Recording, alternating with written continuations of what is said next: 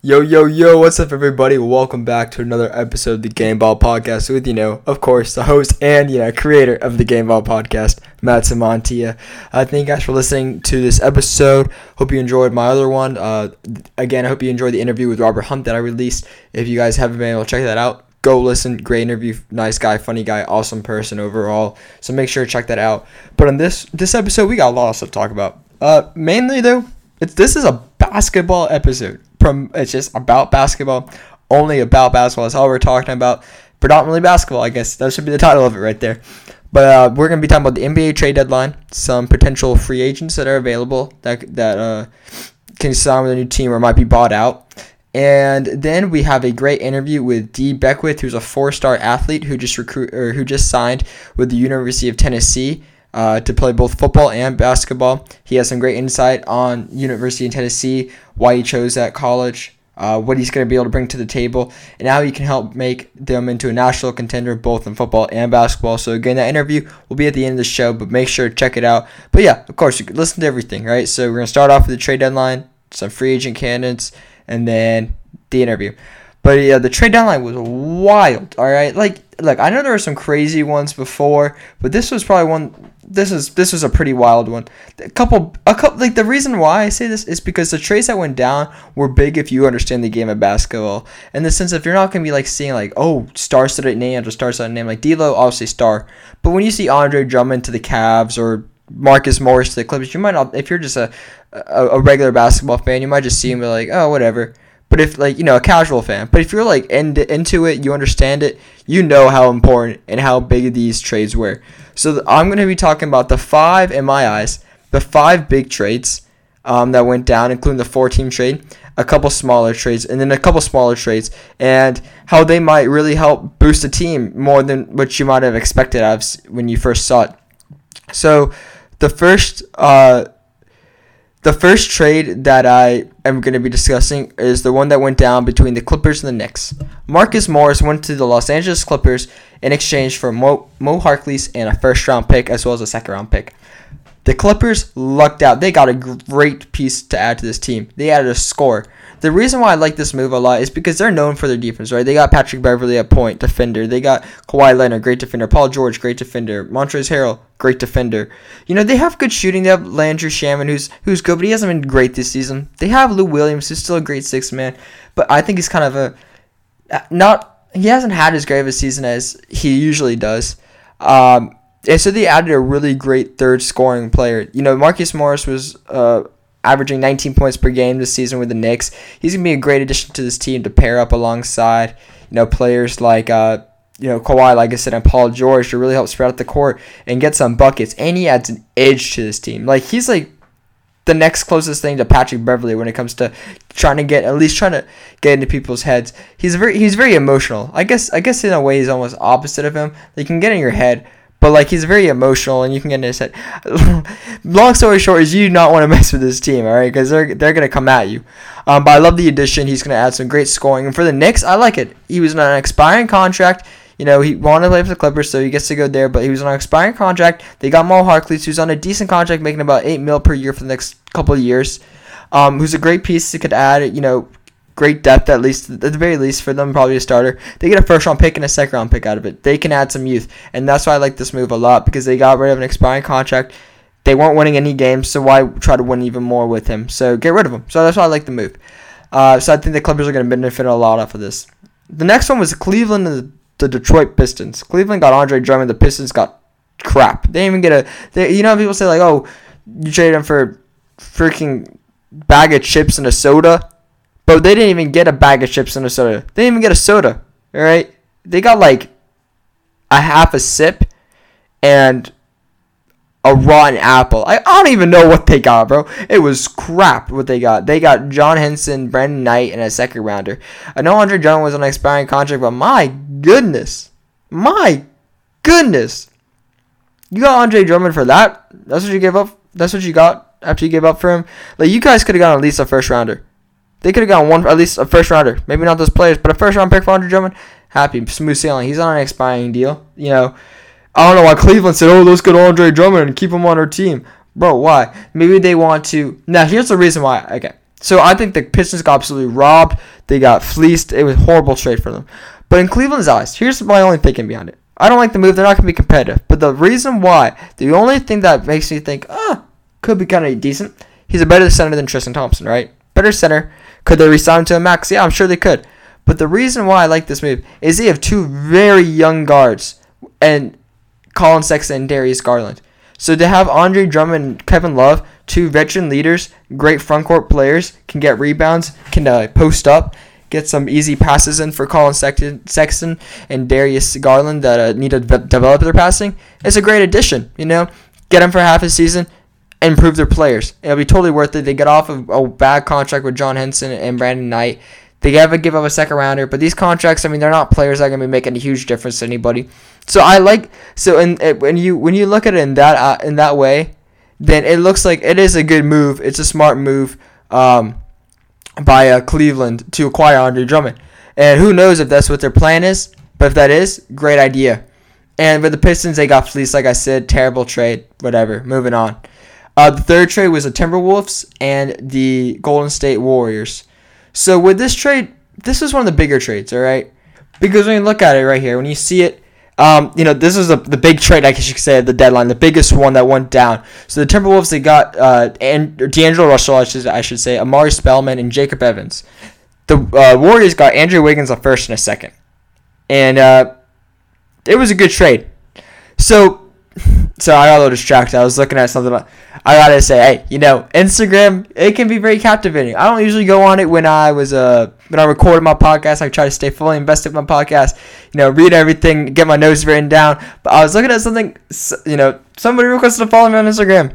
I'd take a look at it. That's all. No, you know, nothing crazy or anything, bro. So sorry, I lost my train of thought right there. But with this trade, right, you got the Timberwolves, okay? And they got D'Lo. Everybody's hyping up D'Lo. I love D'Lo to death. Great player. Do I think he would have made the Timberwolves into a playoff team? Hell yeah. Pair him up with Andrew Wiggins and Cat, right? Great trade. You know, that's why I was hoping he would have signed there instead of doing this weird, stupid sign-in trade that the Warriors smartly did, but stupid, right? I wish it didn't happen. But he would have been a great fit with them. Made him into, I think, a top 4, top 5 Western Conference team. But here's the thing. Wiggins was traded. Wiggins is gone. D'Lo, hot take right here. Everybody's hyping up D'Lo and Cat. Hot take. The Timberwolves are still, if they improve, it will be by maybe 2 games. They will have little to no improvement of when they whether they had Wiggins or D'Lo. All right, because they were just lacking a third star, a third player of productivity. You know, Wiggins, you could say like, oh, well, he wasn't really a star. Well, he was doing pretty well. He got off hot this season. Cat, little soft, right? But he's a good player. And Wiggins, I feel like if you threw D'Lo in there, Wiggins will get open so much more and score so many more times as that third option. D'Lo's the second option is crazy, all right? With there being a third option, you have to keep an eye on. And then Cat, obviously the first option, posting up, taking away all the big men. So it would have been wild, great team, but that's not what happened.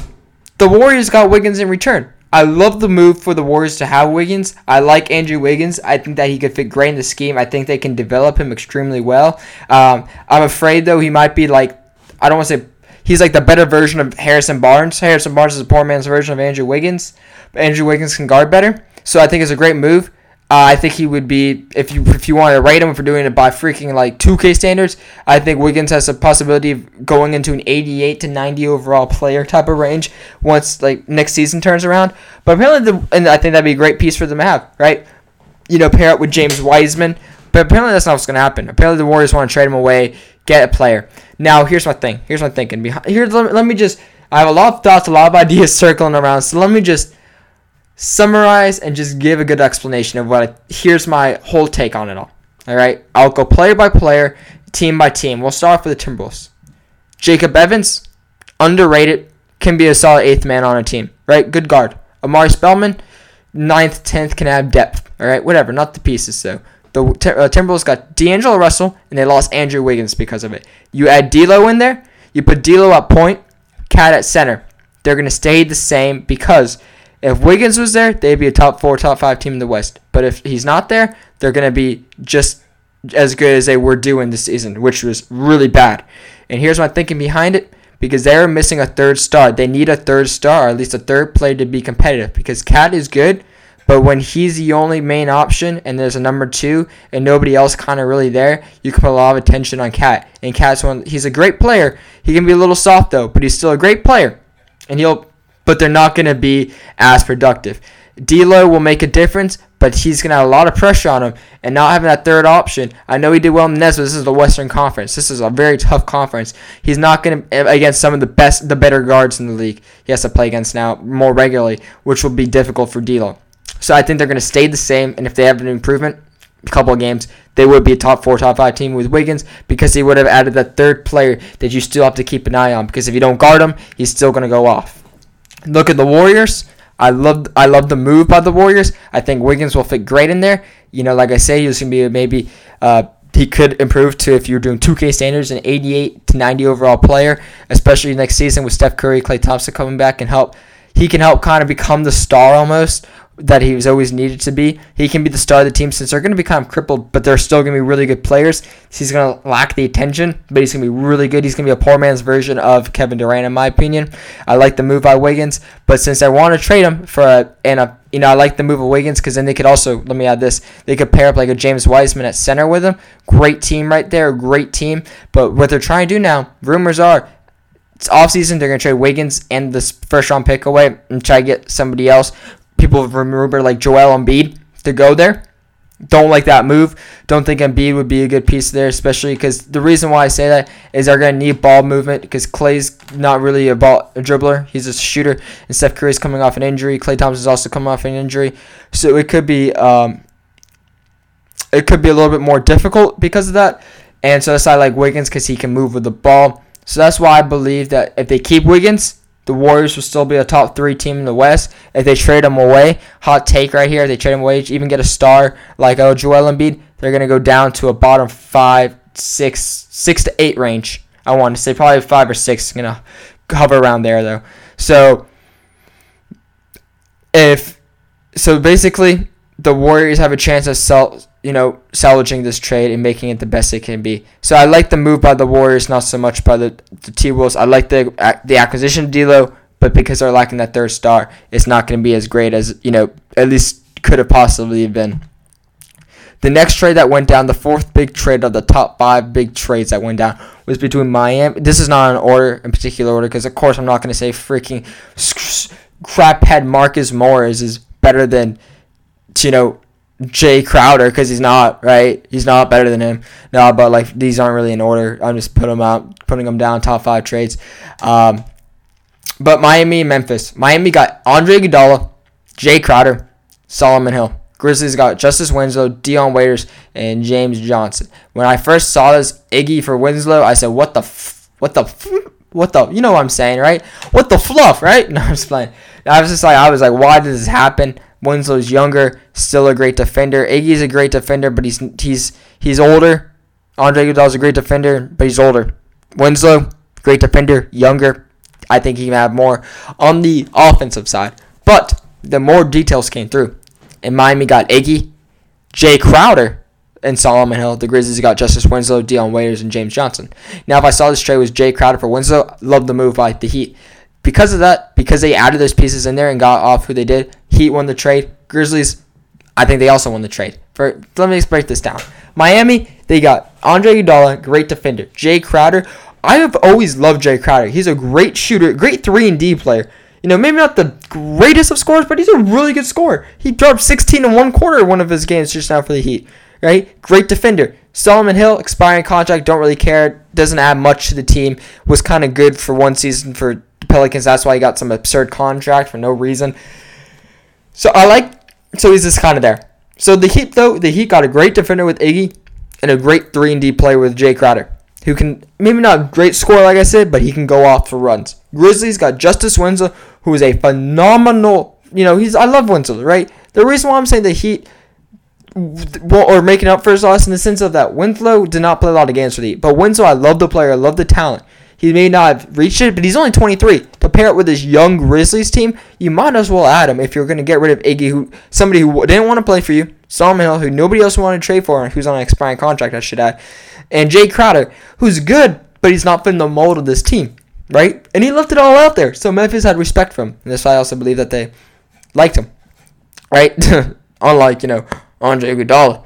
But Winslow, I love the move. I love the piece because they can at least try to develop him. And at the very least, he's getting a decent contract, 3 years, $30 million contract to put in there, add some depth, maybe be a 6th, 7th, or 8th man on this young Grizzlies team to really help add the depth at the very least. Then they cut Dion Waiters. Then they trade James Johnson away for Gorgui Dieng, who's still a younger center, kind of same along the same lines as Winslow. He's about 26, 27, maybe topped out of his talent, but can still be an added depth piece to at least make the rotation and help these younger players develop for the Grizzlies. So that's why I like them both. I like both the trades. The Grizzlies are making some noise, might make the playoffs. The Heat, this defensive team, their depth is the reason why they might go on a run in the playoffs, because they have the depth and they possess the ability to make a run because of their defenders. They're 3-and-D. One of my biggest factors when let's bring this back to 2K, right? Let's bring it back to 2K. When I play 2K, when I do franchise mode on 2K, I always try to do two things: get 1 to 2 stars and put around them 3-and-D players, right? So what I usually like to do is get a point guard who can move the ball around. He can score if you need to, but move the ball around, right? They have that with Kendrick Nunn. He can pass. He can put up a lot of points, but he can pass, right? I like having a big man who can get boards and can get points. Put back some boards. They have that with Bam Adebayo. I love to have them get a star. They have that star with Jimmy Butler, who also plays really great 3-and-D. And then I go around. I try to add some outside shooting and some 3-and-D players. Outside shooting, Myles Leonard, down low, he can shoot. He can shoot threes, right?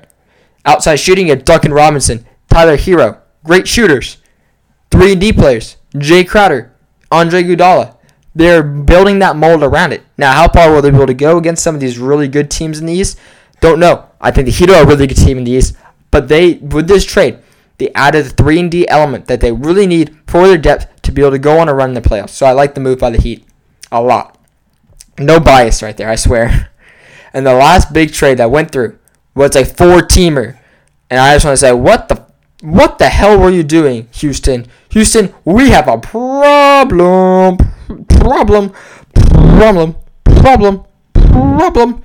So the four teams that were involved were the Atlanta Hawks, the Minnesota Timberwolves, the Houston Rockets, and the Denver Nuggets. And so, sorry, I have this weird issue right now. I don't know why, but whenever I do a podcast, I always, in the middle of my podcast, right, recording it, I'm always like, oh, crap, is my mic off? I don't know why. I just thought my mic was off just now. I looked down. It wasn't blinking, so that means it's on. Thank God it was not blinking, because I was about to be like, oh, shoot. I hate when I have to redo it. It's the worst. It's terrible, all right? Believe me, it's not fun. But going back to the trade, right? Those are the four teams that were involved. The Hawks got Clint Capela and Nene. Who cares about Nene? Nene, hit the whip. And the Nene, right? And then the Timberwolves, right? They see me whip. Now watch me whip. And watch me Nene. And now watch you whip. And watch me Nene. Sorry, my fault, guys. So the Timberwolves, right? They got Malik Beasley, Juan Hernangomez, Justin Vanderbilt, Evan Turner, and a first-round pick. So they got a lot of crappy players, so they could have Malik Beasley and a first-round pick is what we're trying to get at. The Rockets got Robert Covington, Jordan Bell, who they then flipped for Caboclo from the Raptors. Let me see if that was his name. Shoot, guys, my fault. Wait, Bruno. Here it is, right here. Bruno Caboclo. Sorry, I forgot the L in there. Losers, right? The Rockets are losers now.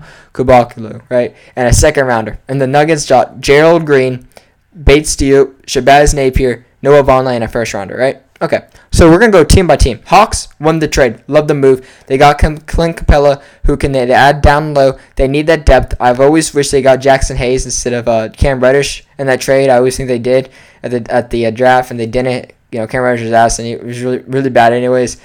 But, even before that, I wish they had Jackson Hayes. But now they got that big man, right, that I've been wishing for. So they got Trae Young up point to shoot. Kevin Werter, great shooting guard. But then again, they might stink this year. Get LaMelo Ball in there.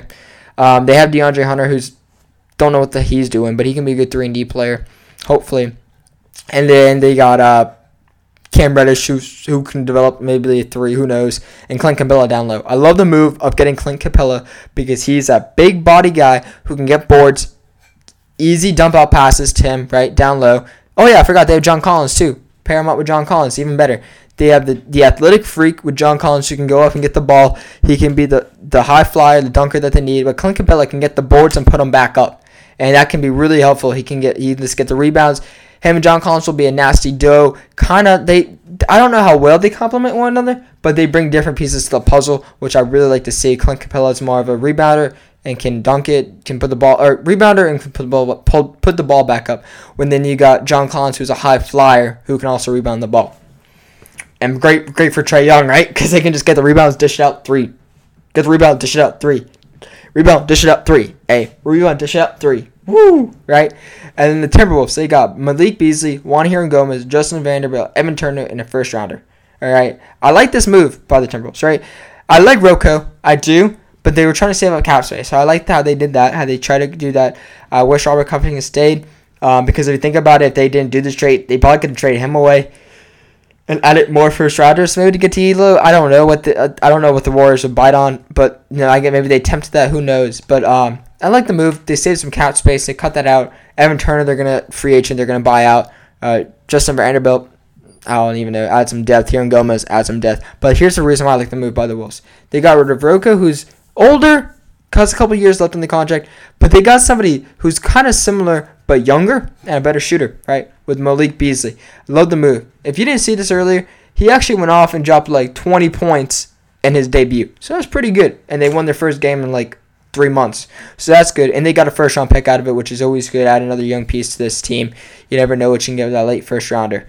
The Rockets got Robert Covington, Jordan Bell, like I said, traded for Caboclo and a second rounder. I like the move of getting Robert Covington, hate the move of trading Capela. Alright guys, let me speak on this. Robert Covington fits really well with the Rockets. I will love this move. I don't even care if they trade away Clint Capela, but they don't have a center who was nearly productive. They didn't have a big man that was good. Their biggest big guy was PJ Tucker, and he was getting murdered on the boards by AD. Don't know how the Lakers didn't beat them when they played that game against them, but they didn't. And freaking Anthony Davis was murdering PJ Tucker. It was miserable to watch, all right? Caboclo, is like, whatever. He's not going to be a starting player. He can be someone who can add height, but nothing really special. And then a second rounder, who really cares about a second rounder, right? But here's the thing. Love Robert Covington. Love the fit. If they were able to get a big man, then I would have liked it more. I heard they were trying to pursue Andre Drummond, but they ended up not getting him, which stinks because, you know, that would have been wild. Their team would have been good. Their team would have been probably the second, third best team in the West after that for sure. But they didn't get it. They lost some hype. They banked on it, and they didn't get it. So I don't like the move by the Rockets at all. They should have traded for Drummond, but I guess maybe they asked for more pieces. Who knows, but they should have had a trade and work. And I guess like they were saying that Drummond might be bought up by the Cavs. Again, not happening. Nuggets got Gerald Green, Bates Diop, Shabazz Napier, Noah Vonleh in a first rounder. I really don't like that they traded away Malik Beasley, but they did have a lot of guards back there. They got a first round pick, so they can use somebody with their first round pick. Gerald Green can add some depth, high flyer, add some depth to the team. That's good. Bates Diop, still a younger player. I remember him out of Ohio State was a center. Then he got to the NBA and is now a small forward, which is wild to see. But he's good. He can be a good player. Who knows what they can develop into. Still solid bench player. Shabazz Napier is going to get Noah Vonleh. Had his moments last year too. Not too much this year. Probably going to get cut. And a first rounder is good to have, right? But so I like the Nuggets, whatever. They lost Malik Beasley. They got a first-round pick out of it. They lost Juan Hernangomez. They got Bates Diop and Gerald Green. Good move, all right, whatever. Like, a respectable move by the Nuggets. Hawks, love the move of adding Clint Capela. Going to have great depth, great front court addition to pair up with John Collins and to have for Trae Young. Timberwolves, I like the move. They got Malik Beasley, who's a really good bench or really good player, can add some depth to their bench, go off and spread if it needs to. Like, yeah, 20 points. Juan Hernangomez, good rotational piece, and a first round pick always good to have. Rockets got Robert Covington, second rounder, trade Jordan Bell for Caboclo, who cares? Second rounder, who cares? Robert Covington, like the player, hate the move because the Rockets don't have a big man at all. At all. So, yeah, everybody won except for the Rockets, and the Rockets almost freaking had one of the greatest trades. But they didn't because they didn't get a big man. Moving on to the smaller trades that are really just cool to see. So I have two small trades that are just good, cool to see, right? Like I said, cool to see. Good moves. The first one being the 76ers and the Warriors. The 76ers got Alec Burkston, Glenn Robinson III. Warriors got 3 second-rounders. Warriors got 3 second-rounders on 2 expiring contracts. It's a good move. 76ers got Alec Burks, who was averaging a 38 field goal percentage from 3 this year. They needed 3-point shooting. They got somebody who can add some depth, add that 3-point shooting aspect with Glenn Robinson III, who doesn't really have great 3-point shooting, but can add some depth, add some rotational pieces. So I like the move. They lost a couple second-rounders to be able to add that 3-point depth that they need. Maybe not as much as they could, but they added it there. The next one being the next trade that was big, that was small, was between the Sacramento Kings and the Atlanta Hawks. The Sacramento Kings got Alex Len, Jabari Parker. Atlanta Hawks got Dwayne Dedman, 2 second-rounders. Love the move by the Hawks. Add another center, Dwayne Dedman, who maybe not the great success, has a bigger contract, 3 years, $40 million. Add him to the team to add depth to that center position. It was great for Atlanta when they had him, I want to say almost last year. And 2 second-rounders. Who doesn't love second-rounders? I don't love second-rounders that much. But when it comes in a certain trade aspect, good trade, all right? They got 2 second-rounders and Dwayne Dedman for an expiring contract in Alex Len. And Jabari Parker has 1 year left, about $7 million. Like the move by the Hawks. I love it. Parker was not working out for them. Len was trash. The Kings, like the move. They got rid of a disgruntled player. Don't like that they lost his 2 second-rounders, but they got rid of a disgruntled player, got an expired contract with Alex Len, and Jabari Parker, not that great, has 1 year, $6.5 million left. Not terrible to have, though. Who knows? Maybe he can add some depth. Really don't know what's going on, but it can be all right there. So that's why I like the moves. Those are two of the smaller moves I really liked. And like I said, to top things off, talk about those two small moves I like, the big trades, and now a couple free agents and buyouts that might occur before we get to our interview with Dee Beckwith, 4-star athlete committed to and signed with the University of Tennessee. Let's go Vols, baby! Woo! Just kidding. I don't like the Vols, but I like DeMarcus Beckwith, that's for sure. He's a cool guy. I appreciate him coming on. But like I said, the free agent and the bias. Isaiah Thomas, poor Isaiah Thomas, my guy. What? He is being disrespected. Holy crap. This man has been all over the league, not finding a team. He's been cut. I don't pity many NBA players. I don't pity Isaiah Thomas, right? Because he doesn't want the pity. But, like, I do like Isaiah Thomas, and I wish that he was on a team, all right? He's still a quality player, right? That's what I'm saying. I don't pity players. They're in the league. That's what they signed up for. But he's a quality player and deserves to be on a team. So, with Isaiah Thomas, he's a free agent. I would hope and I would love a reunion for him to go to Boston. How cool would that be? Pretty cool. I wish he went to the Lakers. He would have some depth. Hate that the Clippers cut him. I thought he'd be a key piece. But Isaiah Thomas on Boston, great reunion, great piece. They would have to pay him. They need to pay him some money. All right. Not a 1 year, $1.45 million contract, minimum contract. Pay him some money. Just be like, yo, Isaiah. Alright, bro, we sorry that we did not give you that max contract that the Lakers did with Kobe, but, bro, you know, it's straight. We'll give you 2 year, $20 million. Give him some money, am I right? No, that's not going to happen, but it'd be cool if he got some money. So Isaiah Thomas to Boston would be very interesting. Boston right now, as I look at my options, what I'm doing with the four or five players I'm talking about, Boston is all over with all of them. They want them all, apparently. Great fit for them all. But Isaiah Thomas to Boston would be a nice piece. I would like that. Great reunion. Could add a boost of scoring off the bench, like Brad Stevens even said. Tristan Thompson. Cavs said they weren't gonna said they're gonna buy him out. Then they said we're not gonna buy him out. Then they said we're gonna buy him out. Who knows if he's who's buying him and where he's gonna be? But I like Tristan Thompson, right? I think Tristan Thompson would be a great addition for any team that he might go to. I'd be a great center. Here's what I'm saying. There's been rumors that Tristan might go to Boston or Miami. Tristan Thompson at Boston would be cool, be a good center, because apparently Enes Kanter's not working out too well. He's a great player, but apparently not what they expected. So he might go to Boston. He might go to Miami. Will I like that move? Sorta. I don't know how much of a Tristan Thompson fan I am, especially not with that team, especially with Heat, because like I said, they have a 3-and-D aspect to it. And if they were to put Tristan Thompson and then Bam Adebayo, they would be really struggling with that front court shooting. Because, I mean, Myers Leonard would be coming off the bench. Because I doubt Tristan Thompson would be like, oh, I'll sign with the team if I come off the bench, right? So, I don't know how well I like that. But then Tristan Thompson and Houston. If Houston got Tristan Thompson, they're going to maybe not be the top three team that they would be with Andre Drummond, but maybe it's be a top five team. I know they're a top five team right now, but be a State's top five team because they're going to decline if they don't get a big man in there. Because I don't think the small ball aspect is going to last. I mean, if they want to keep the small ball aspect all the way through the playoffs, like in the playoffs, play small ball, I like it. But not in the regular season, they're not going to thrive.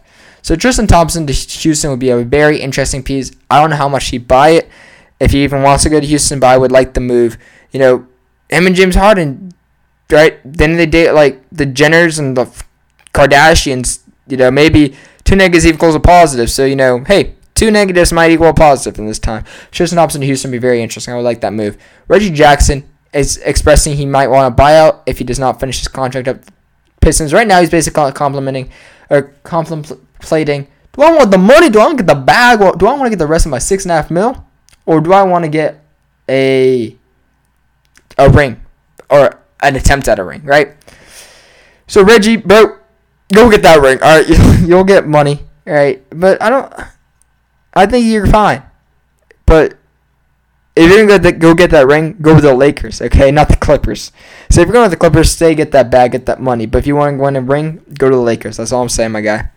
But yeah, Reggie Jackson, the Clippers would be a very interesting piece. He'd be a great point guard off the bench for them, because he's a great shooter. He's a great shooter, and maybe not the best defenders, but he can play defense. But he can shoot threes, and that's why I like him. He can provide that spark off the bench, and the Clippers have the best depth in the NBA if they got him. Then the last two people I want to talk about, I'm going to talk about in a cluster: Dion Waiters and J.R. Smith. They're both being worked out by the Los Angeles Lakers, right? Dion Waiters, if he goes to the Lakers, if Smith goes to the Lakers, they sign either one, Rondo's probably going to end up being cut. That's what was been rumored. He might be cut. So, I'm seeing, like, here's what I'm thinking. Smith is not going to sign with the Lakers. Waiters is. Rondo's going to get cut. People are saying Rondo might go to Boston because they're expecting an interest in that. And that happens. I don't know where IT's going to go. But I don't think the Lakers should cut Rondo. I think they should try to keep him. But I don't know what they would do with their 15th roster spot. I don't know how it's all going to work out. But apparently, if the Lakers sign Waiters or Smith, they're cutting Rondo. Okay, and that's what the story is. Who do I like more? I want J.R. Smith there because I feel like J.R. Smith would be kind of a cool thing to see. I think he's going to want that respect back on his name. He can make big threes because he just has a trigger finger. Who knows? He just likes doing it. Dion Waiters would be interesting, but he likes to eat edibles on the airplane and get suspended for 30 games in a season. But who knows? I like J.R. Smith to the Lakers, but that happens. Rondo might be going to Boston. But like I say, I would like Smith because he can just shoot if he needs to. Waiters, who knows what happens? He might be able to be that quality player like the Heat had with him that one season when they paid him a crap ton of money. And I fell in love with Dion Waiters, and I was like, bro, better yourself and double down. And then he said, I'm gonna better myself, double down, eat some edibles, and then yeah, not being on an NBA team. But I would like Smith to the Lakers. I think it'd be cool. And I actually forgot this one last player. If Evan Turner gets cut, expect him. I want to say go to the Lakers. He wants to be a championship contender. He can get PT at that 3-and-D effectiveness as well. Maybe not 3-and-D, mid-and-D, mid-range, but he can play good defense really well. So that's why I like the moves. And that's why I think it's happening. That's my, I guess you could say, that there's my NBA trade deadline report. Big trades, some of the smaller trades to keep an eye on, and some free agents to look at. And now we got right now coming up a great interview with DeMarcus Beckwith, like I've been mentioning, 4-star athlete who just signed with the University of Tennessee to play both football and basketball. Here it is. Thank you guys for listening. Here is DeMarcus Beckwith with Game Ball Podcast. So today joining us on the Game Ball Podcast, we have a 4-star recruit who just signed with the University of Tennessee to play not only one sport but two sports, both football and basketball.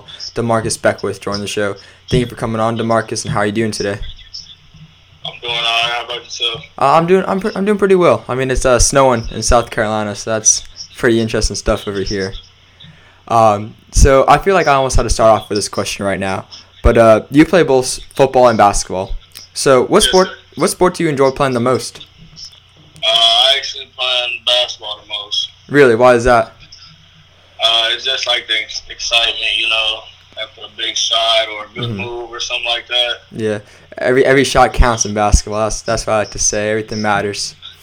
Yeah. So I guess you're gonna be like the next Kyler Murray, two-sport athlete over here.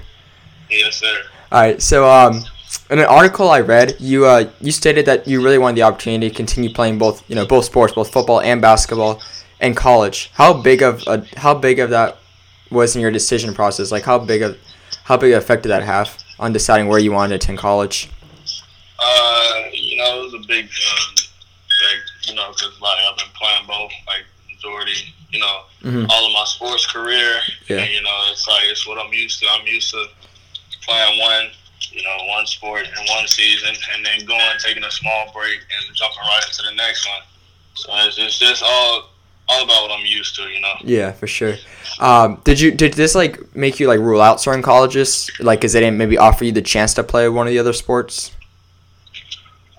No, it didn't really cause me to rule them out. Because at first they offered me for one sport, and then it was the next one that came when they saw that I was good at basketball. Yeah. Mm-hmm. So that makes sense. So why did you ultimately decide to sign with Tennessee? I had a whole bunch of connections outside of football, and I had friends there, and mm-hmm. It was people that we knew, my family knew and stuff like that. I just feel it was a home away from home. Yeah, of course, that makes sense then. Why did you decide to play both football and basketball? That's something I like to ask somebody. Why did you decide to play them growing up? Really, I ain't gonna say it kept me out of trouble, but mm-hmm. it kept me, occupied. It was just something to do, mm-hmm. In my free time.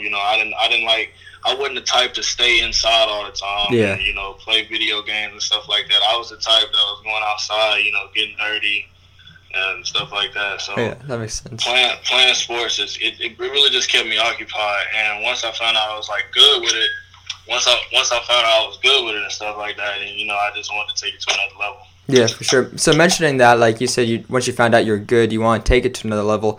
How when did you start realizing that you had a special talent in sports? It had to be middle school. Middle school. Yeah, it had to be sometime around middle school.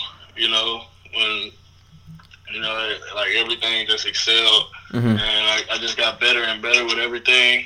And then some of my coaches and some of the other coaches from the other team started to tell me I was gonna be something special, to kind of put that to use. Yeah, for sure.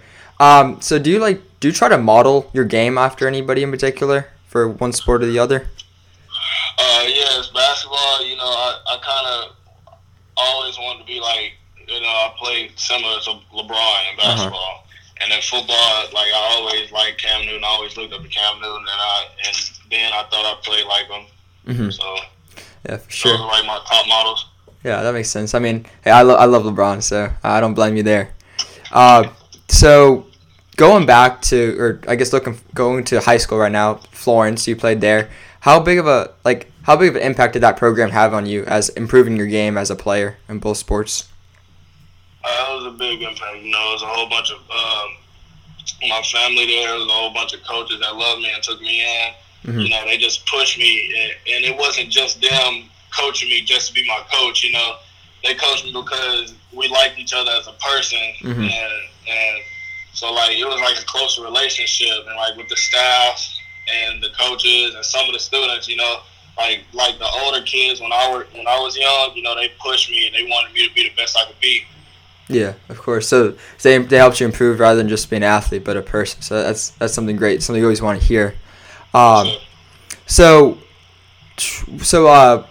when you're not playing football and you're not playing basketball, I know you said you like going outside and doing stuff. So I don't know how this might apply to you, but what do you do in your free time? We don't have to worry about that type of stuff.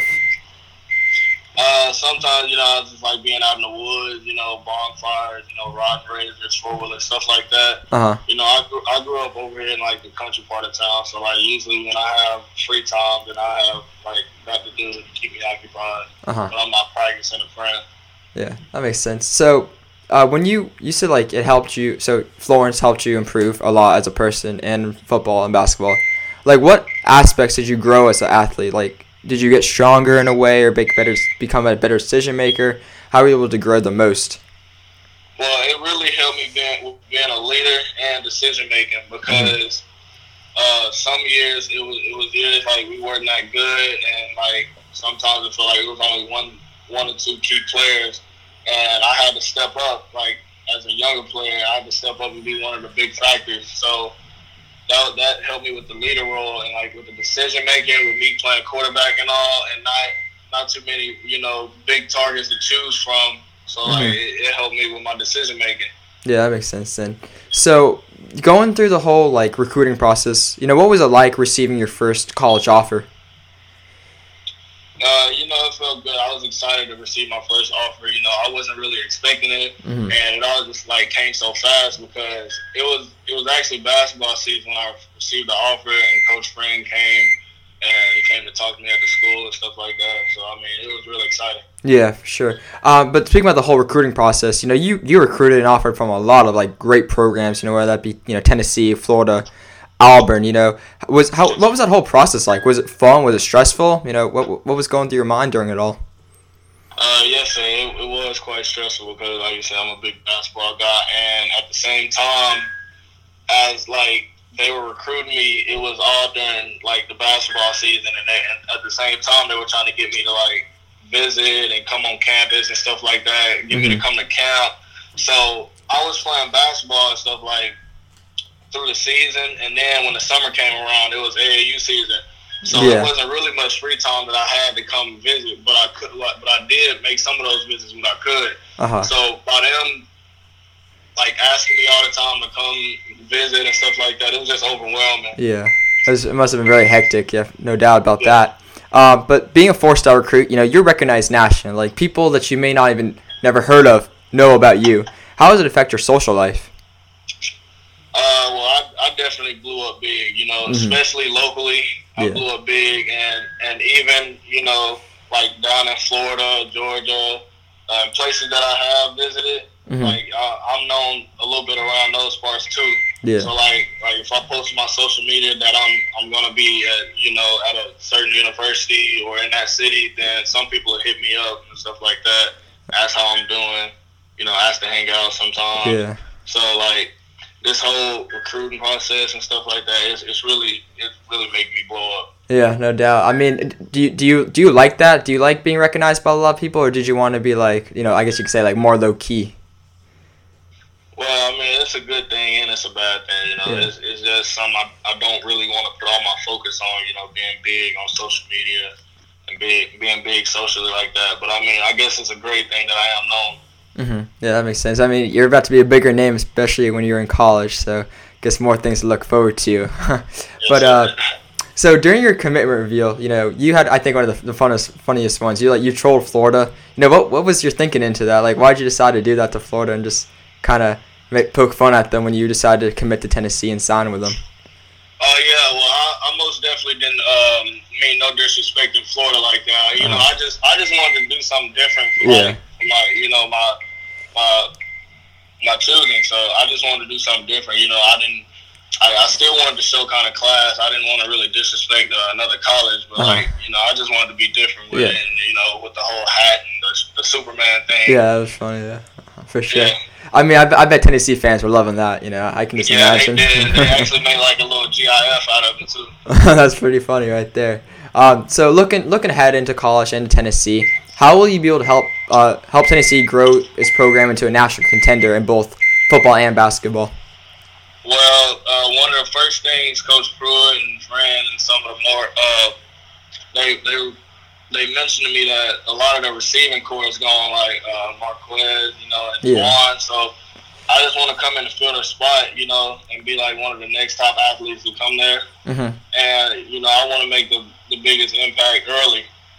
Yeah, that makes sense. And so you're willing to play really wherever you need to, I guess? Yes, sir. All right, that's cool. That's cool to hear. Do you have like, so, you know, you were being recruited as an athlete, right? So that means you can really play anywhere, because in high school you played quarterback, wide receiver, took some handoffs. You know, do you like have a preference of where you want to play, or are you just like, put me anywhere and I'll play there? Well, as of now, you know, it's really, you know, put me anywhere and I'll grow as a player there. But like I say, like early on, you know, I did want to play quarterback. I did want to stay there, you know, because I felt like I could be trusted, you know, with like knowing everybody's roles, and you know, I could be trusted with being the leader of the field. Well, but like now it's really just like, you know, put me wherever I'm needed, because sometimes that could be a bigger role. Yeah, And it shows, and it will represent you as a leader. So I respect that right there. But, I mean, those wildcat formations, you know you got to be expecting some of those. Like, come on. Those are going to be popping up for you all the time. Yeah. So being recruited, have you had the chance to speak to any of, like, the other people in your recruiting class, like, who are committing to Tennessee and signed with them? Not really. I haven't spoke to too many of them yet, but, I saw Malachi Rodman, he signed, and I'm looking at talking to him soon, and Harrison Bailey. Yeah, for sure. I mean, speaking about Malachi, he's also, going to Tennessee to pursue two sports, both football and basketball. How cool do you think it is that, like, you will have the opportunity to, like, go into the same experience and be able to play, kind of go through the same experience as him and have somebody by your side doing the same exact thing as you? Well, yeah, I think we could be pretty comfortable in doing that because, it's not too many people that go in and play two sports like that. So, like, if we ever have any trouble or anything, we could probably ask each other for tips or, lean on each other, when we're, like, tired or something or, like, just feel like we're out of it or it's too much. So, like, by us playing two sports together and probably us being the only two to play basketball and football, then we could probably help each other out. Yeah, no doubt. So you've had the chance to meet both Coach Pruitt and Coach Barnes. What was your initial reaction to meeting them and just getting to know them? They were pretty stand-up guys. I see myself playing with them, the next 3 to 5 years, and I just like the relationship with them. Mm-hmm. So how do you think they'll be able to help you grow as like a person? Well, like I said, our relationship is, like, pretty close, especially with Coach Pruitt. I haven't really got to talk to Coach Barnes yet, for real, because he's still in season. Yeah. But like, I feel like we'll go closer, and, we'll have that type of, player-coach, man-to-man bond relationship. So, like, outside of football, I feel like I can come to him, like, with anything, like any trouble, or me needing to talk to him, on a personal level, I feel like I can trust him to do that. That's great to hear. That's something you always want to hear as, a player with a coach. That's great to hear. So kind of like just, like I mentioned, I want to, like, get to know you more as a person rather than just a player. So this question is, I guess you could say, a little off topic, but I like to ask it. So if you could meet any three people in the world, living or dead, who would you want to meet? You said any two? Any three. There's anybody. Just three people, living or dead, yeah. I mean, for me, I'd probably say, like, LeBron James. Yeah, well, actually, I've saw LeBron at a tournament before. Oh, you have? I saw, like a couple NBA players at tournaments and stuff. So, I guess I would say MJ.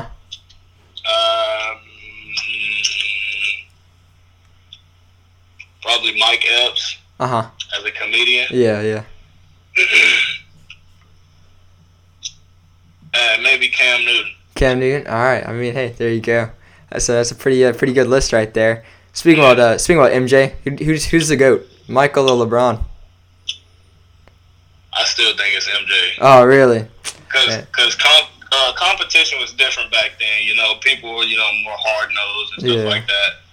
I guess. I think it's LeBron because I just feel like the game's, transformed so much. I think it's just I don't know. I'm a LeBron guy. I love LeBron. I always have. So gotta stick with him. Well, yeah, you're right about that because like nowadays, it's like everybody can jump out the gym. Everybody can touch the top of the backboard and stuff like that. It's just the only difference is like it's more hard nosed basketball. Yeah. Yeah, man. I get. Back then when MJ played, I get that, but I mean, I guess my one thing I like to say though is like Michael. He had like Scottie with him. He had Dennis Rodman. All these stars. Like he was like he was the only team with like the super team I could say back then.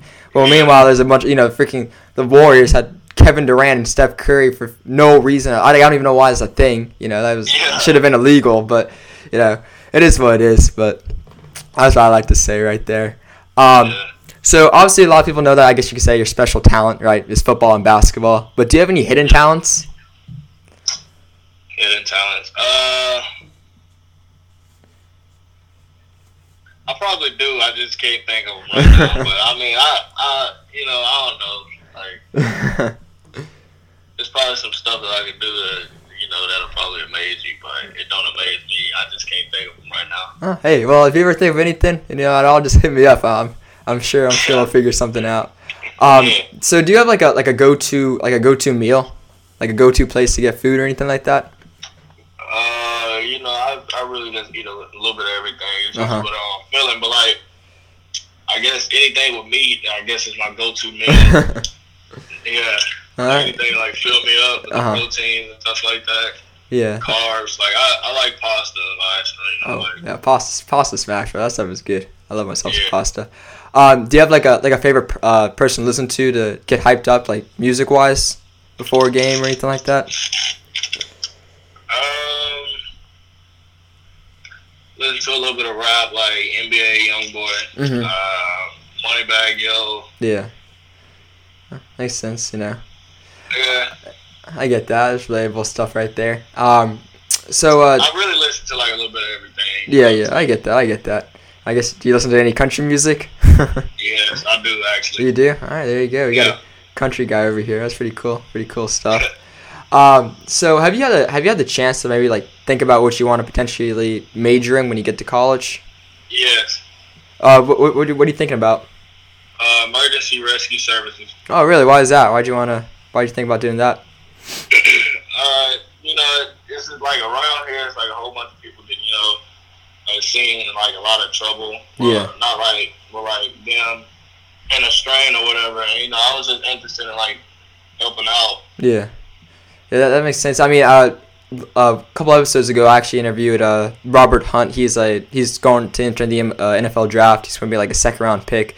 But yeah, he told me that he wants to, when he was majoring, he wants to become like a high school, you know, teacher or something like that to be able to help out the youth and really inspire them. So I really like that. You know, I think that's a very great thing to do, very respectable. So I like to hear that type of stuff. But my last question, you know, I like to ask everybody this, especially. It's about your character. So if you could have anybody know anything about you, whether that be a fan, a doubter, you know, a coach, just anything at all, what would you want them to know about you, just as a you know, your character, your personality? Well, you know, most people like my friends or like people I go to school with, they know like I'm a people's person. You know, everybody likes me around school. You know, the teachers, you know, they like me. So like I have a whole bunch of friends. I go around school talking to everybody. You know. I come to him with a smile on my face, you know, hey, what's up to everybody? Yeah. You know, so I'm like one of the most humble persons ever. Like, I'm not never cocky about anything, you know, like, for instance, like the moment that I blew up with all these offers, I wasn't really rubbing it in everybody else's face. I wasn't rubbing it in like my teammates' face and stuff like that. You know, and of course I had people that was hating, you know, I didn't deserve the offers and stuff like that. But, you know, I was just saying, like, you ain't got to worry about me, but like, I just told them, I was like, they might come, you know, you just got to keep playing, you know, worry about yourself. Yeah. So, like, everything people got to say about me, they'll probably say, like, I'm, like, one of the most humble people and, you know, like, happy all the time. For sure. I mean, those are great qualities to have, you know. This was a great interview, great getting to know you, you know. You know, you're a leader, very humble, you have a bright future ahead of yourself, and I wish you nothing but the best with your future, you know, with football and basketball in Tennessee. So thank you for coming on, DeMarcus. All right, see you, man. All right, so that was DeMarcus Beckwith, who was just joining the show. Appreciate him taking some time out of his day to come on. You know, he obviously has a very busy life with football, basketball, recruiting. And it was a good interview. You know, we got to know him. We got to know his interests are, what he likes to do, who he is as a person, which I always like to get to know about with somebody. And I think Tennessee, you know, that's just one representation of, you know, why they have a top 10 recruiting class and just one of the players that they had to add to their top 10 recruiting class in football. You know, Tennessee has a bright future ahead of themselves. DeMarcus has a very bright future ahead of himself as well to continue his career and continue, you know, growing as a person and a player at the University of Tennessee. And as always, we got to give up the game ball to somebody. And, you know, if you guys aren't used to it, the game ball gives out, you know, I give it out to somebody who did something great in the community or just had a very big accomplishment. And that game ball is going out to DeMarcus because, you know, as you could tell, you know, thank you. He took his time out of his day to come on this podcast, do an interview, and we got to get to know him a little bit, who he is as a person. But I just, you know, being here, like what he wants to major in. He wants to get back to the community at one point and really help out those people that might be at risk and such, and help out and back in Florence, Alabama. So that's a very noble thing for him to do. Humble guy. He's a leader. He's an athlete, and we wish, like I said, we wish him nothing but the best of luck and his future as a person and an athlete. So thank you guys for listening to Game Ball Podcast with your host, Matt Montilla, and I look forward to hearing or having you guys come back and listening to my next episode next time. See you guys.